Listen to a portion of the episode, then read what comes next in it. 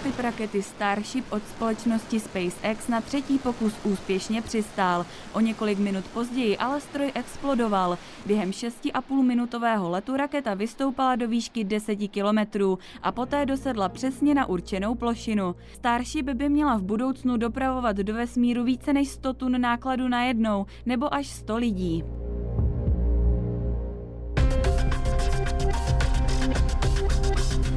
Záběry, které zaskočily diplomaty i samotné ministry. Slovenský premiér Igor Matovič se z čista jasna objevuje na košickém letišti jen pár okamžiků poté, co tu přistal armádní speciál s první várkou ruské vakcíny.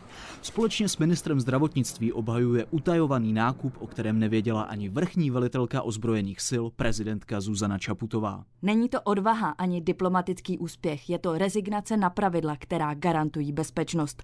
Týdny posloucháme výzvy o tom, abychom s vakcínami nehráli geopolitické hry a potom jsme svědky okázalého vítání, které příjezd vakcíny Sputnik na Slovensko provázelo. Celou akci odmítl i ministr zahraničí a další se přidávají. Vyhrocují se tak dlouhodobé spory ve vládní koalici.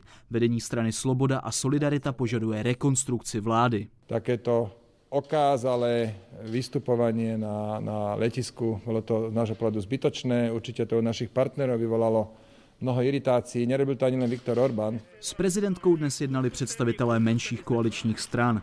Matovič ale trvá na tom, že nákup byl v zájmu ochrany zdraví. A to navzdory tomu, že odpovědnost za očkování látkou, kterou stále neschválila Evropská léková agentura ani slovenské úřady, mají podle nařízení ministra zdravotnictví nést lékaři, kteří ji lidem podají. Naši koaliční partneři už třetí den opakují, jak vážně jsme já a ministr zdravotnictví zhřešili. Rusové prý používají vakcínu jako nástroj geopolitického boje. Nic takového nedělají, to jen naši partneři nasadili Sputnik jako nejtěžší zbraň, kterou chtějí rozbít vlastní vládu. Uvědomme si, že lidé umírají a mají právo na to, abychom chránili jejich životy. To ale Sloboda a Solidarita, jejíž předsedu Sulíka Matovič už dříve označil za idiota, považuje za vydírání. Problémem podle nich není samotný nákup Sputniku, ale styl premiérova vládnutí.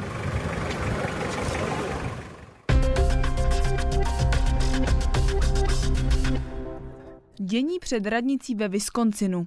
Myslím, že je to odporné. Protestující nový zákon odmítají a mají pro republikány vzkaz. Transgenderové děti jsou také jen děti a měly by mít stejné možnosti jako ostatní.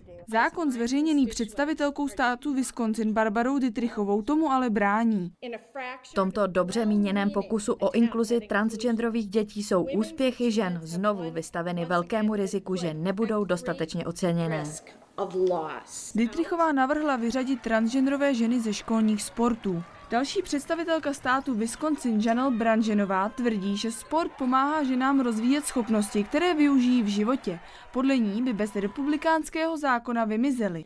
Vůči schopnosti, naučit se vyhrávat, naučit se prohrávat, naučit se sportovnímu chování.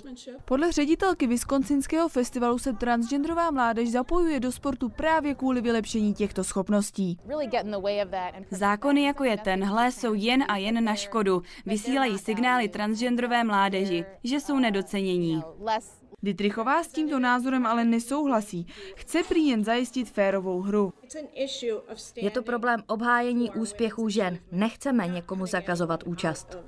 Pro protestující tento zákon ale představuje pouze další bariéry, něco, co by demokraté nedopustili. Je velice důležité, aby americká legislativa ustála takové útoky nenávisti a rozdělení na našich školách.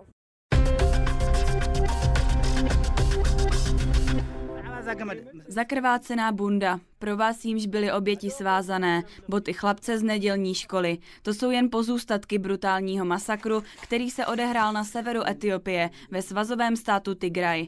Masakr měli na etiopské půdě spáchat vojáci ze sousední Eritreje, kteří federální vládě pomáhají potlačit tigrajské separatisty. 52 z 54 fotek, které zde vidíte, jsou tváře obětí, jejichž identitu se CNN povedlo ověřit. K vraždě desítek, možná více než stovky civilistů, kterou odhalilo vyšetřování CNN, došlo zde, ve vesnici Mariam Tengelat. Svědci stanici popsali, že masakr probíhal v oblasti hrozivé tři dny. Etiopská vláda v oblasti vypnula internet a zakázala vstup novinářům a humanitárním organizacím. Lidé se navíc bojí vládní odvety. CNN proto musela očitá svědectví dokreslit animací a události z prosince roku 2020 popisují hlasy herců.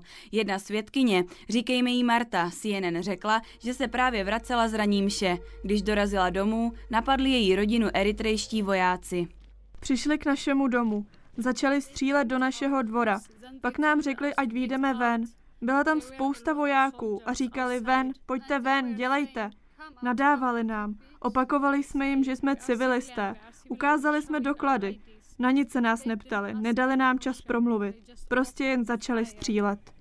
Abychom lépe pochopili, co se tu ony tři dny dělo, musíme se podívat na to, co se v posledních letech v Etiopii odehrává.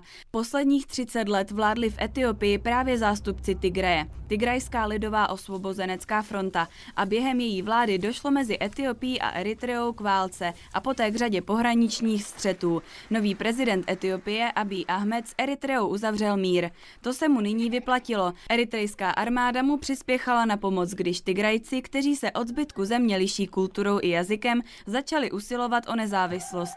Bývalí nepřátelé Etiopie a Eritreje teď čelí obvinění, že začali spolupracovat na potlačení tigrajského boje o nezávislost a podílí se na vraždění civilistů, které by se dalo nazvat válečným zločinem.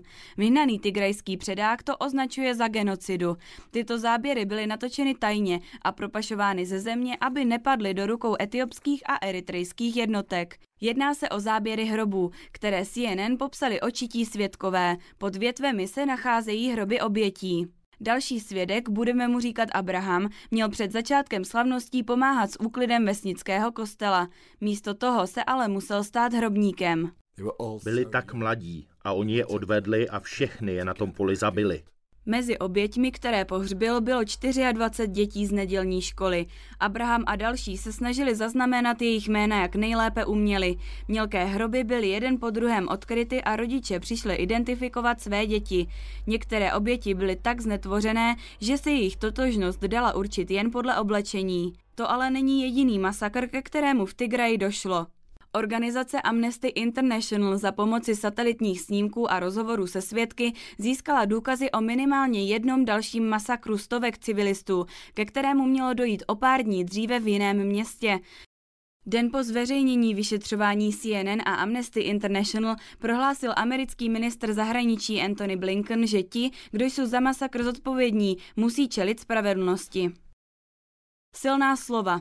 Budou ale pouhá slova stačit, když popsané zločiny nesou všechny známky toho, že se tu odehrává genocida?